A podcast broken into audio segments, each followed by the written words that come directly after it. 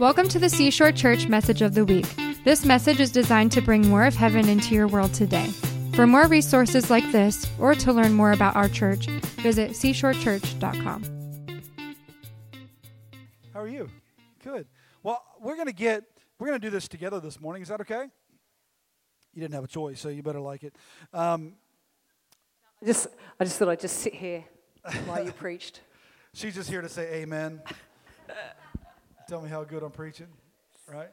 No, just kidding. We actually wanted to talk a little bit this morning, um, just to kind of get a perspective from both of us. Is just kind of a really more of a, a practical message um, about how to really, about what, is that, what does a healthy church family look like? And how do, how do I, as an individual, how do I get to a place where I am really flourishing in life, but actually making connections in church also? Because I know that you can be a part of a very large church and still feel very isolated. You can still feel alone. You can be a part of a, a small church, large church, medium sized church. It's not actually the size of the church. It's not about the quality of the preaching or the quality of the worship or the quality of the facilities. There are some things that we need to understand as believers in Jesus that will help us to not just connect to God, but connect to other people too. Because God's intention for us is not just that we would connect to Him, it's that we would also learn how to connect to each other as well. In Matthew chapter 22 and verse 34, just to give you a little bit of a background for this and a bit of an intro, it says that hearing Jesus had silenced the Sadducees, the Pharisees got together. One of them, an expert in the law, tested him with this question Teacher, which, which is the greatest commandment in the law? And Jesus replied, Love the Lord God with all your heart, and with all your soul, and with all your mind. This is the first and greatest commandment. And second is like it love your neighbor as yourself. All the law and the prophets hang on these two commandments. Now, what are the law and the prophets? The law and the prophets were the Bible that they had in Jesus' day. It's the old, what we call the Old Testament or the Hebrew Bible. When he's saying the law and the prophets, he's saying Every instruction you have written in a book from God to you is summed up in these two commandments. You see, there are so many other rules that man had added onto this list that God had that for the Hebrews and for the scholars, there were, they, they, they wanted to develop this minimalist approach. What's the least we can do and still get into heaven? Not how much can we do, but what's, what's the bare minimum? How do, what's the entry level requirement? And Jesus said, all of this that you've learned can be boiled down into two things love God and love people. What he's saying is, if you get those two things right, you can forget a lot of Bible verses. But if you get these two things right, love God and love people, then you'll get everything else right. But if you miss these two things, it doesn't matter how much you know, it doesn't matter how much you've done.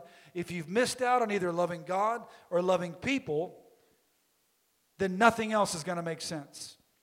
Jesus is actually quoting from something called the Shema. It's from Deuteronomy chapter 6. Hear, O Israel, the Lord is one. Love the Lord God with all your heart, mind, and soul. We've talked about this before. That word hear doesn't just mean I heard, it means I'm hearing with the intent to obey. There's already the intention of my heart to do what it is God says even before He says it. So when I'm listening, I'm already intending to obey. And He says that's the way we're to approach this. We want to love God, we want to love people. It's not just enough that we love God. That's the point I want you to get. The greatest commandment that we have after loving God is to love one another. There is no greater principle or commandment in Scripture other than loving God than loving one another. It's that important. It's not the great suggestion. It's not love those people, but not those people. You don't have a choice as to who you love if you're going to follow Jesus. Jesus didn't pick and choose those whom he loved. And we are supposed to love one another as he loved us. Jesus actually said in John chapter 13, verse 34, A new command I give you love one another.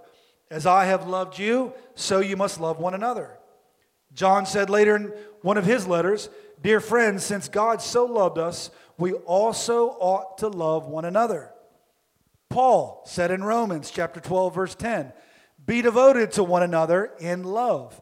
Honor one another above yourselves." And even Peter said in 1 Peter chapter 1, "Now that you have purified yourself by obeying the truth, so that you have sincere love for each other, love one another deeply from the heart." All of these disciples, they caught this from Jesus. It's a pretty important thing for us to do. Not just learn to love God, but learn to love one another. And so we want to talk to you a little bit about what it means to love one another. Hey, Peter also said, greet each other with a holy kiss. I'm not going to ask you to do that here this morning. Just want to see what kind of reaction I got. Be happy you're sitting next to your wife if that's who you're sitting next to. If you're sitting next to the hopeful, just look at them and say, The Bible said? No, I'm just kidding. Do you understand that other than loving God, there's no higher call for a Christian than to love each other? It trumps everything else. It's more important than any other principle in Scripture is to love each other. Amen? Amen. Guess that's a segue.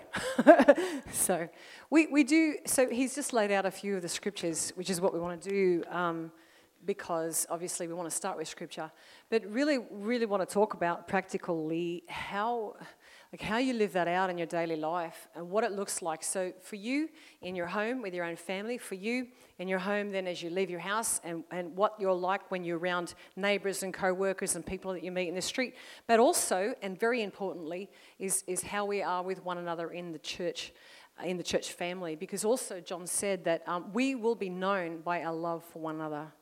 And I think that in America, Australia too, is just a bit different. But in America, because America had the culture of you, we're a Christian nation, and everybody took the name, whether they were or not.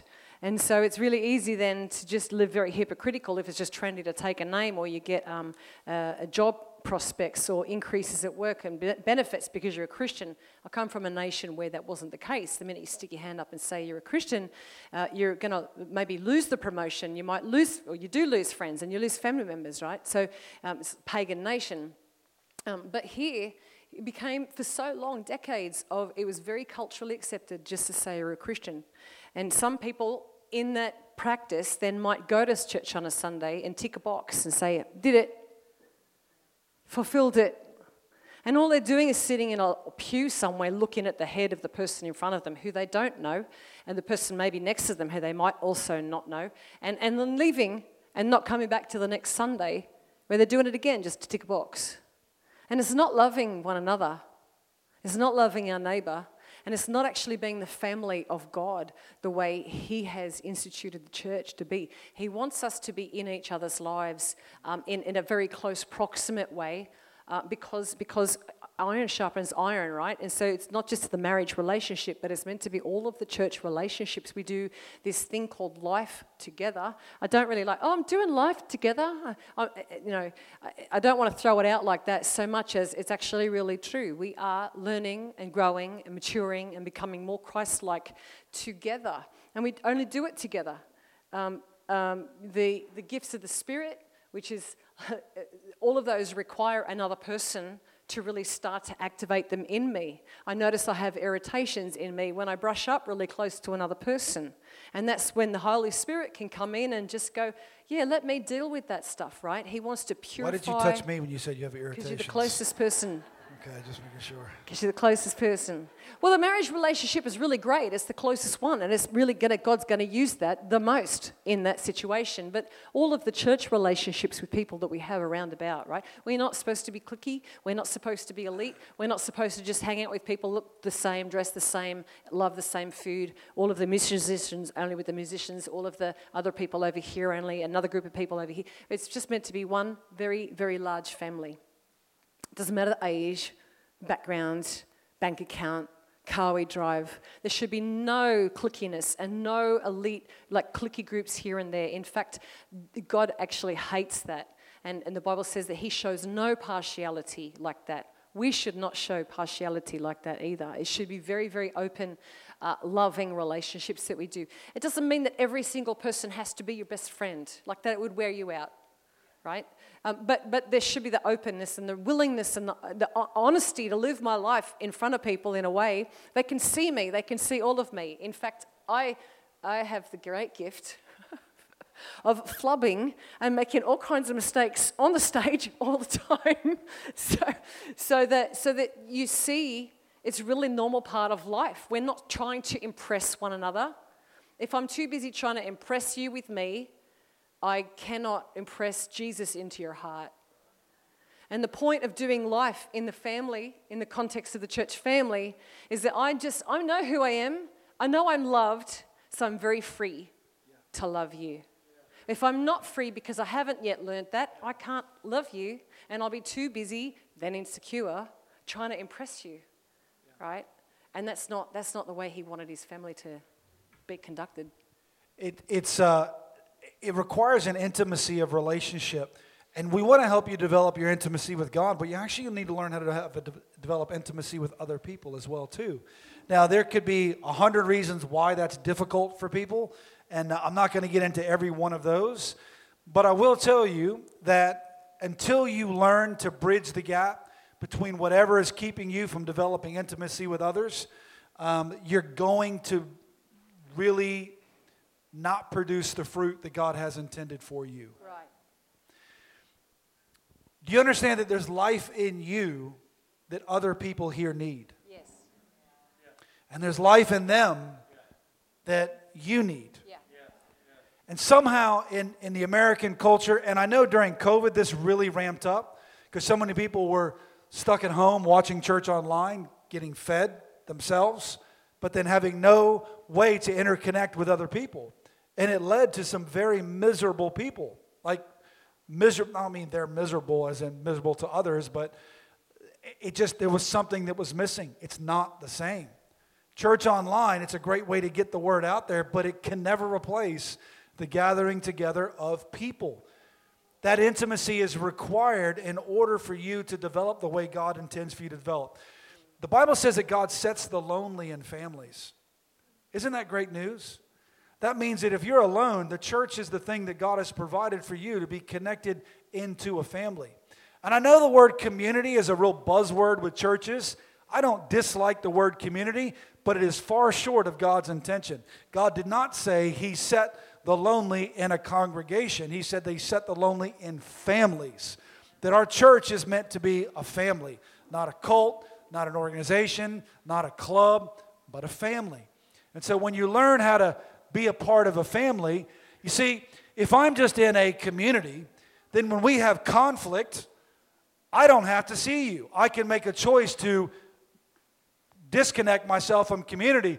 But when we're family, we still got to sit at the Thanksgiving table together. We, I, I don't have an option to not be your brother. Does that make sense? I don't have an option for you not to be my brother or sister because I didn't pick you to be my brother. Like I didn't pick my family, God did. God picked your family. Anyone who makes a decision to follow Jesus becomes your brother and your sister. And it's our responsibility to learn how to live in unity and love with our brothers and sisters. Which, by the way, it's their responsibility too, right? So that means that I have to resolve to resolve. So that means when I have difficulties with people that are in my church family, I don't have the option to not talk to them. I don't have the option to not forgive them. I have decided to resolve to resolve. I will resolve those differences. It might take a while. It might take me having to be humble about some things. It might take them to have to be humble with some things. But I don't have an option not to work this out. I'm not going to have multiple services just so you don't have to go to the service that somebody else is at.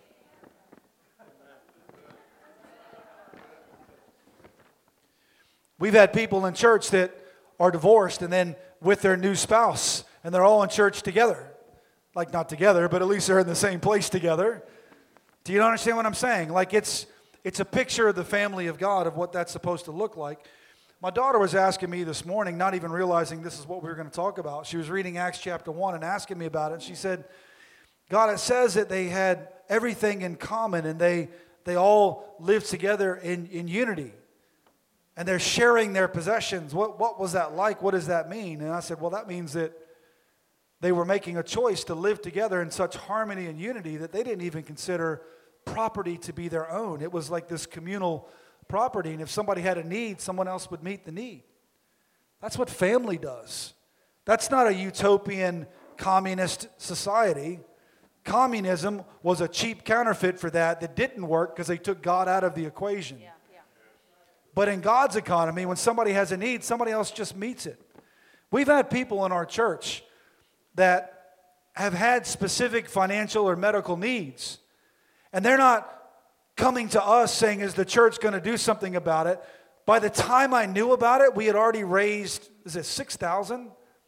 Like, I'm not sure which story It was about at least two and a half thousand dollars got raised and the bill got paid three thousand three thousand dollars got raised it's like well it's now 200 400 600 1000 3000 oh i didn't even make a phone call because somebody saw a need and just met that need before anything ever happened when i hear that stuff i go that's the people that are committed to not just giving but living in community together but it takes some work it takes work to be able and i'll tell you where it begins it begins with making the decision I'm not just going to do life alone.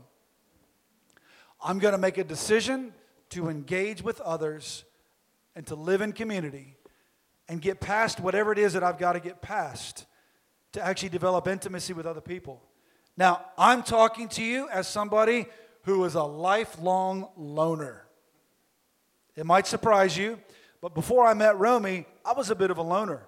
I was living in Europe and I was playing basketball, so I'd have a nine month contract in different places. And so I knew I was probably not going to be in that country for more than nine months.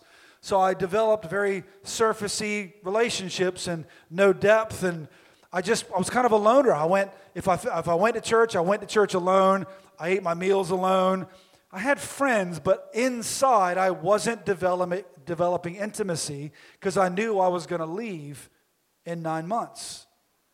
For some of you military folks, you think I'm only here for four years, I'm only here for two years, so I'm not actually going to build intimacy. The problem is, you were wired for intimacy. So when you don't develop intimacy with other human beings, there's a part of you that's dying inside.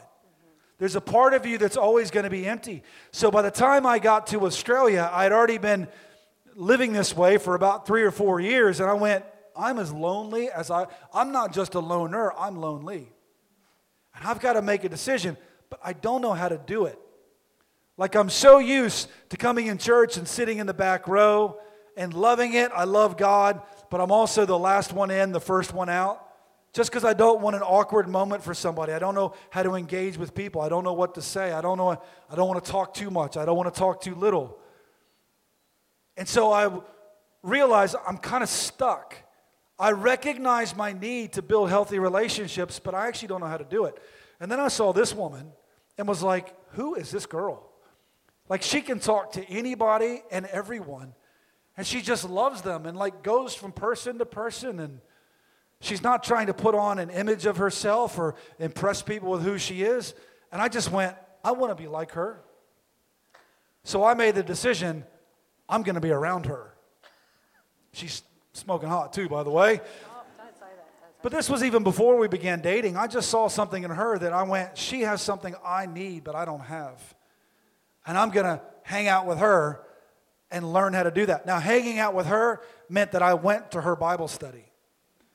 It wasn't, I need to have coffee with you every single week and discover all the details and learn all the secrets. I just went, I just want to be around you. So, whatever you're at, it sounds like stalking now, doesn't it? Maybe a little bit. Hey, it worked.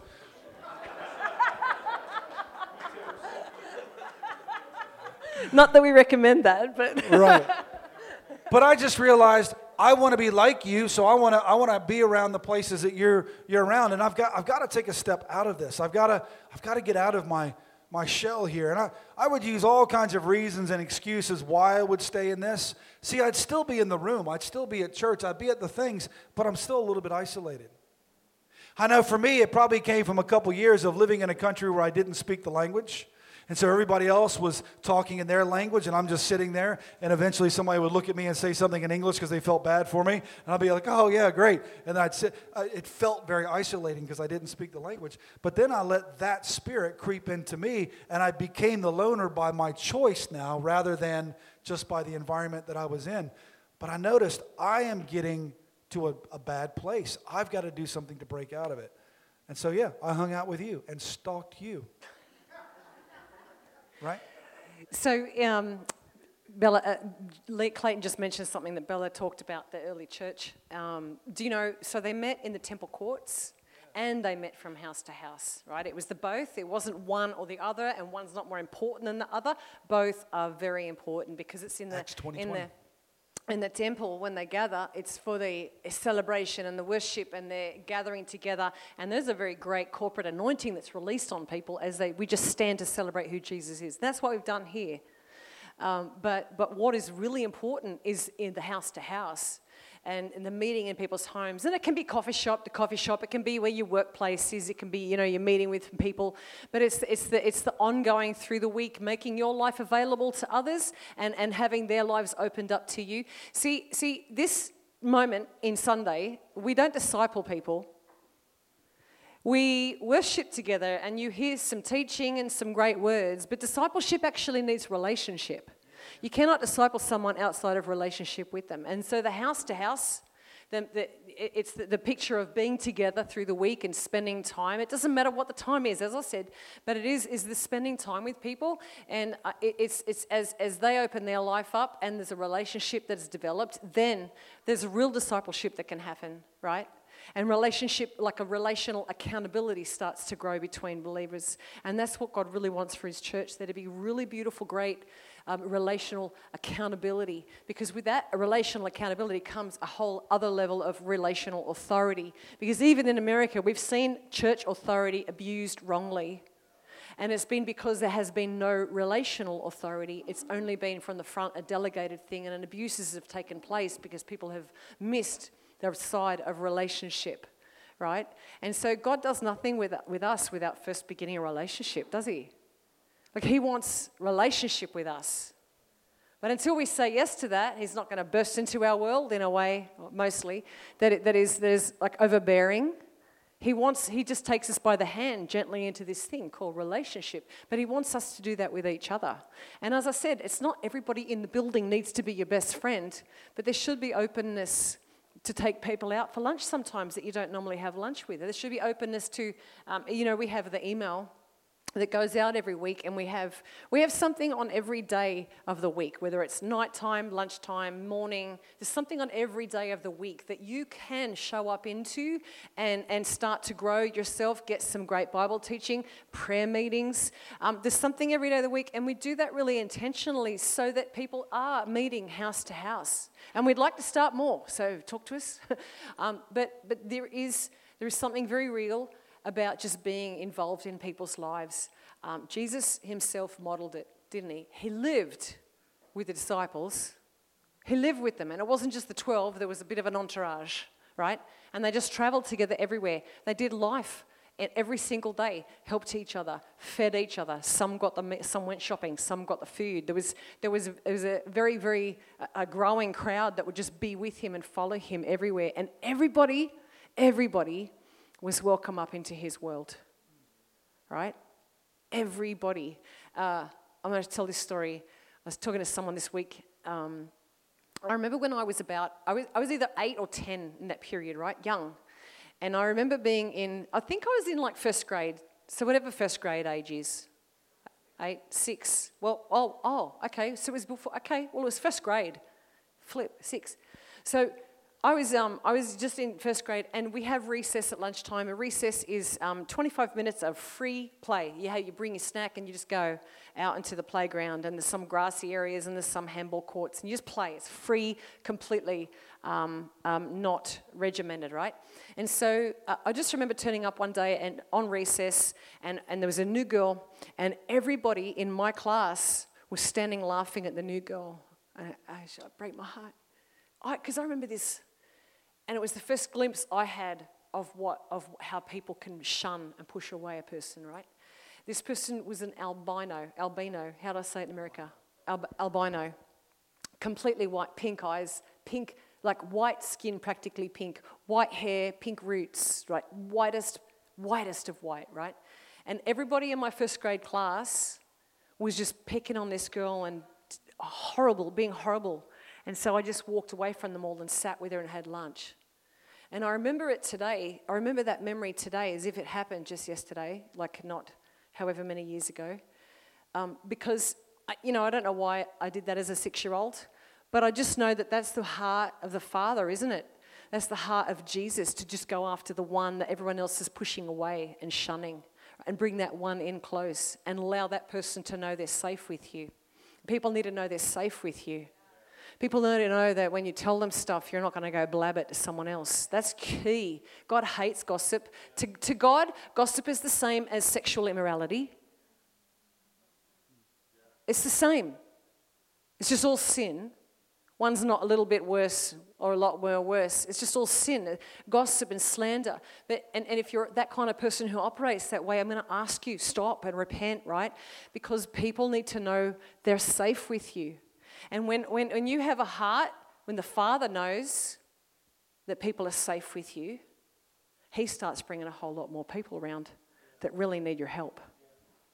And that's the whole point of doing church, right? The safety, the safety to know. So here's what it's like. I know my husband like better than any human on the world. Uh, you know, his mum knows him really, really well, but when you get married, it's extra. And so, so, but what that comes with, I know, I know every button. What's that? It's extra. if you lived in this head, my gosh, I'm sorry. Go on. It's just, anyway. So, um, I was saying, so I know, I know, I know his heart. I know, I know all the buttons. I know the vulnerabilities. I know the things that hurt, wound. And so, even in the context of marriage, right, I am the person now because I know all that. I'm armed the most to do the most damage, right? Because I could really destroy this person now that I know this person's heart, right? And if you take that through the relationships and the aspects of, of doing, you know, family, the larger family, is when people are just talking to you and sharing their stuff and they're trying to get their own life right on the, on the right path and stand and walk towards Jesus together in maturity, right? As people come into your world and they start showing you and, and their wounds, they're asking for help. They're not asking for you to blab their stuff. They're asking, are you going to be safe? Because maybe there's been 10 people before you who, who, who trampled on their heart, right? And so, and so we all, we all, you know, the adults in the room, you don't get to be an adult without someone trampling on your heart. it's just not possible. Uh, we have an enemy who hates us, and, and, and then we have people, some love us and some don't, and you know, everywhere in between. But you just don't get to be an adult with having trampled heart. And so I said earlier about the angel speaking to the little child. There's wounds in that person. God wants to heal the wounds. God wants us healed and whole and very, very free in Him. And that happens when we commit to one another to live in relationship in a way that is really God honoring, even though it looks like honoring the person in front of you. You're honoring that person, but you're actually, as Jesus said, anything you do for me, you do. Anything you do for the least of these, you do for me, right? So when you honor the person in front of you and you hold their heart, and I, I start, I get really emotional on this because it is the most damaging thing in the church world has been, there's been a lack of this. There's been a lack of holding confidences. There's been a lack of, um, and it can be even cloaked wrongly in the religious, oh, just, you should pray with this person about me. And then they give away the stuff and you cloak it in religious sounding garb. I'm not saying you do, but that's the history of church, right? There's just so there's just the, the gossip words, the slander words, the ways that we just haven't treated people in the way that God really wants us to grab hold of people and love them into wholeness. Like, love them into freedom, love them into them being undone before the Lord so He can bomb their heart with love. Because we do this as humans. When we've experienced a person who's hurt us, we project that pain onto what God's going to be like. Right? And He's not, He's God. He's so far above and so different from us. But it's just a human tendency, right? But so, in the opposite, in this world, we're supposed to be like Jesus. Right? And so, if we turn up into a world and now we show someone a very different way of loving, it's the way of Jesus, right? If we show someone a very different way of holding a heart and the confidence that, that you, you're going to give that person to hold their heart so beautifully that trust is beginning to be built again, they suddenly go, Oh, maybe God is real again. they suddenly go, I can start to trust again. And they start to plant their lives down. It's important to be planted relationally with people who are healthy themselves. Oh, it's not that we're not perfect, no one's perfect, right? But we're all on journey and we're all willing to be on journey and we're all willing to do the hard work in our heart so that God can make us a safe place for other people to be in. Yeah. That's good. Um, so there has to be the decision of your own heart to want this and to engage in that, right? So what we do as a church is we try to create an environment where those relationships can flourish. Like I can't I can't help you make friends or and this is more than just friends, right? Because sometimes when you seek friends, what do you, what do you that's a bit of feedback here. When you're looking for friends, you're looking for someone who likes the things that you like. But nobody in the family likes that none of them like triathlon or basketball or whatever else it is that I like, but they're my family. So I don't, I'm not just looking for someone who likes what I like. I'm looking somebody who a, for someone who is a brother or sister, and I'm deciding to engage in intimacy in a relationship with them because they're my brother and sister, not because we like the same things. Okay? So as a church, we try to create an environment where those relationships can naturally occur, even though we can't make those relationships happen for you.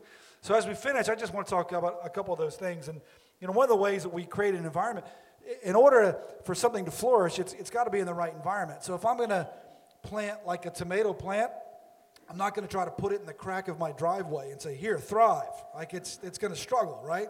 Um, I'm going to create a garden with the right kind of soil, the right kind of environment where that tomato plant can flourish.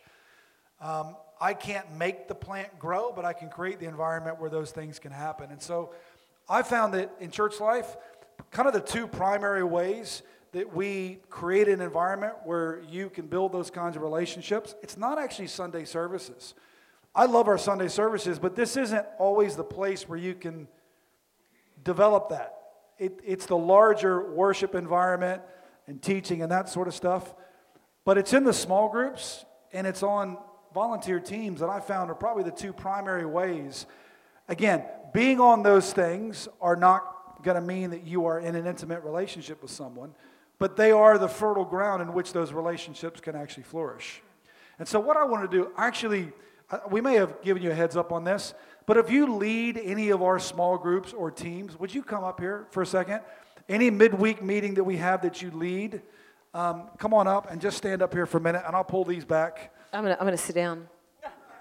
I need the space. So you lead something. So you can, yeah, Emily Sphere, you guys too. And uh, if you're wondering whether you do, then you're probably should be up here. I'm just looking to see. Yeah, any of the prayer meetings, any Bible studies, any lunch, any Susan, lunch you- you- things, worship. You guys come on up too, because VSA is a part of Um, that. You guys want to come on up? Yep. I'm gonna think of who else. Uh, Jess, yeah, come on up. I know you're trying to do words at the same time. And this is not everybody, because not everybody is here. But just wanted to give you an idea that all of these people either lead a prayer meeting, they lead a Bible study, they lead a house church. Lily is leading youth for us. Jake, we have a run club every Tuesday. How cool is that? Run slash walk club. It's becoming very quickly. That's okay. And uh, not because of Jake, I can tell you that. And uh, these guys are leading uh, a Monday night group, I think. And um, there's all, I'll, I'll get it wrong if I keep trying to go through the whole thing. Emily and Saphir are here are our worship pastors, and so they run a worship night on Tuesday nights. And these, uh, Brent and Sammy running a house church on Friday nights, there's much more. I just want to say if you are looking to engage relationally, these are the people to talk to. Find out, hey, what do you do? When do you do it? Where do you do it?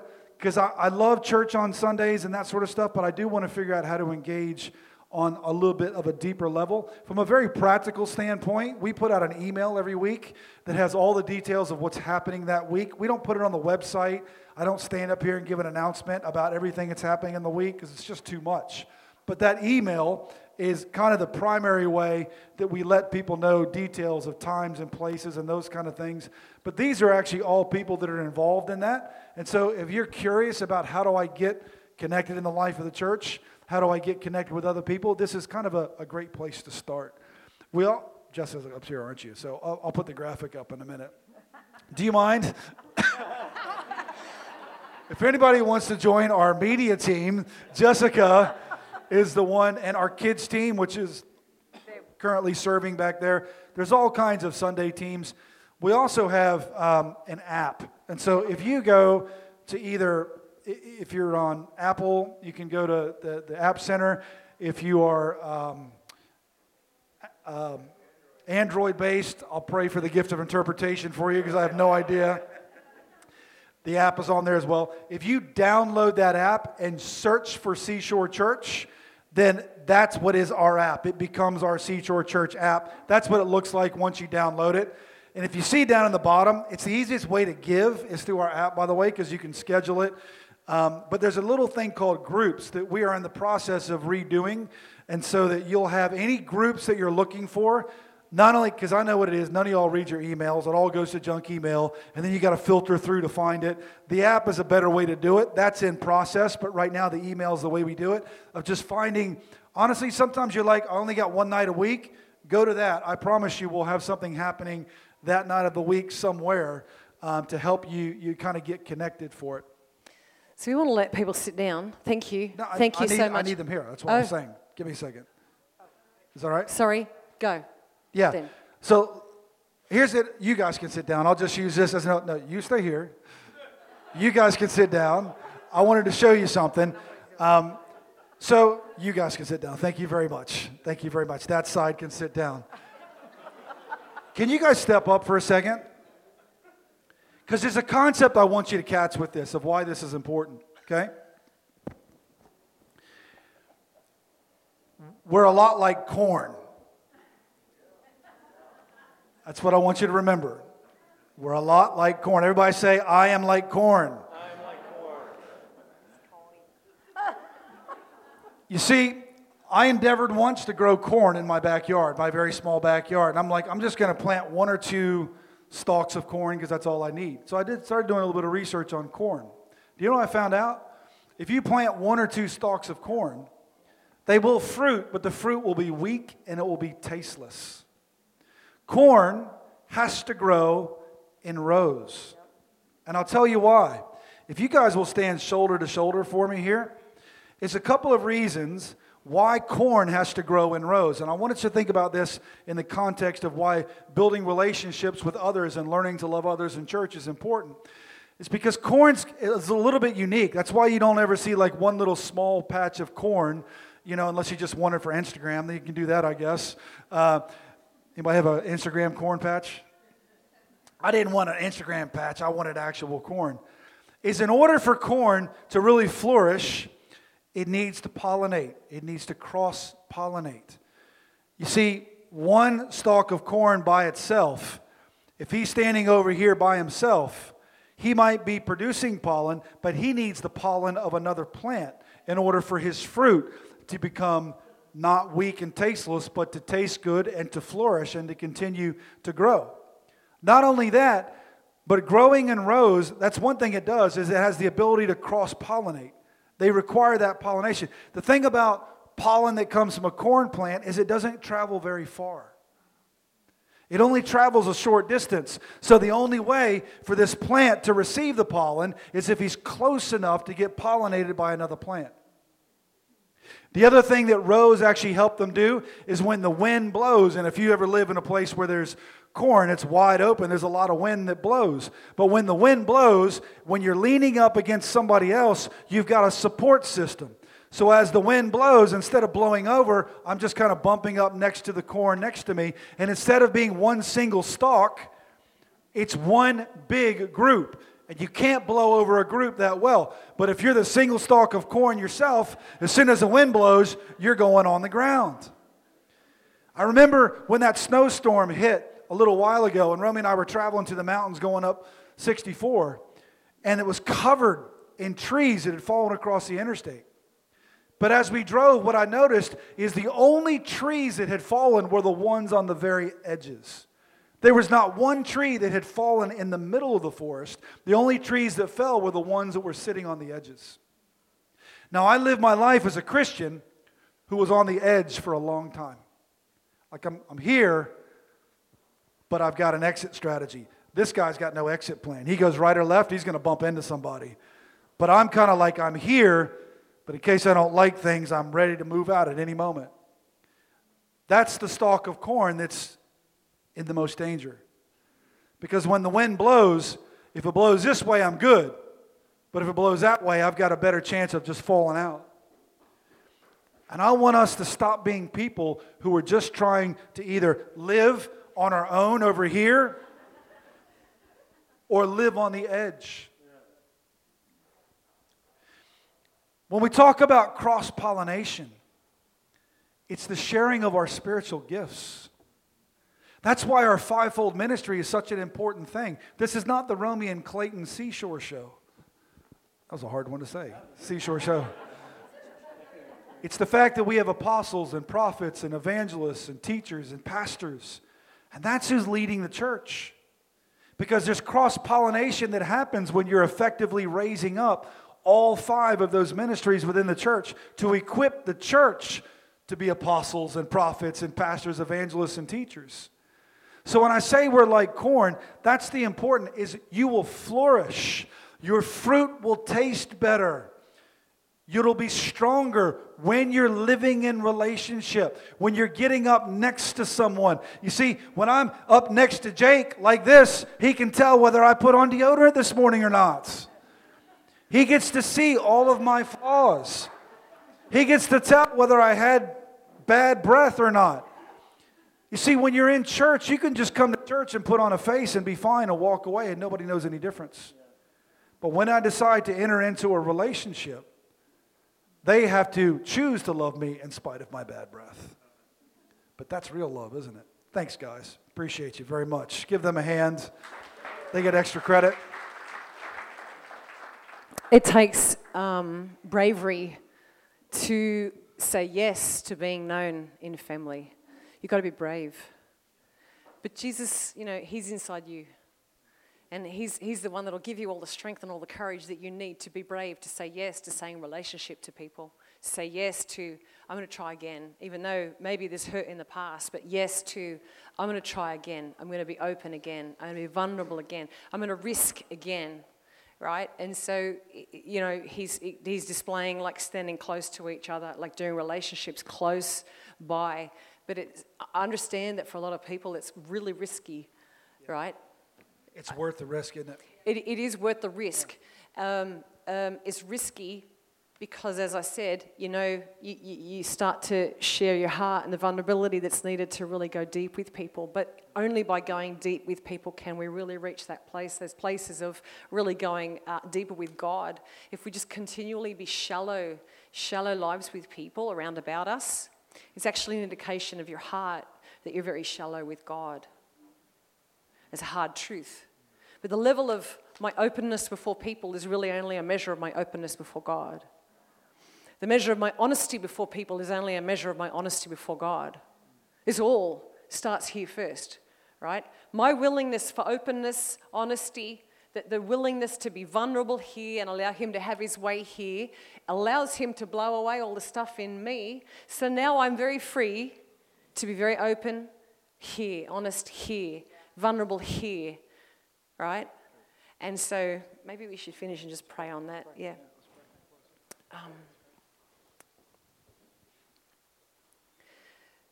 So Jesus, we do we do recognize it's that um, the, the humility in us, the vulnerability in us, the trust level in us that you want to build. We I just pray everybody here would be giving you permission, really permission to go deep, permission to search out the deep recesses of our hearts, search out the deep recesses of memories from childhood, memories, even recent memories, and everything in between. But we'd be willing to allow you to be uh, cleansing us and bringing to, bringing to our memory things that we need to forgive people for or renounce our own involvement uh, or, or just resist, you know, resist that temptation for things. I pray, God, that we be people who allow you daily to have your way and allow you daily. It's like water finds its lowest place, doesn't it? And the water is the Holy Spirit. And so when water finds its lowest place, it's like the Holy Spirit in you finding, going so deep in you and touching all of those deep places in you where, where mostly almost no other person's ever been to, right? Or really, most of the time, no other person's been to. You allow the Holy Spirit to go deep. So remember that. Holy Spirit is like that water that goes to the deepest places in you. And so we do invite you, Holy Spirit. We do invite you to go really deep in us, to have your way. And we trust your hand. You are gentle and you are kind and you are loving and you are graceful and you do it so beautifully. You're not, you're not harsh with us. You're not wrathful with us. You're not angry with us. You're a kind and a good and a loving Father. And you want this relationship with you to be one that is very, very free, which requires us to allow you to go deep in us. And I pray every single day that we be people who allow that. In Jesus' name, amen. Thank you for joining us today. For more resources like this or to find information about our weekly services, visit seashorechurch.com.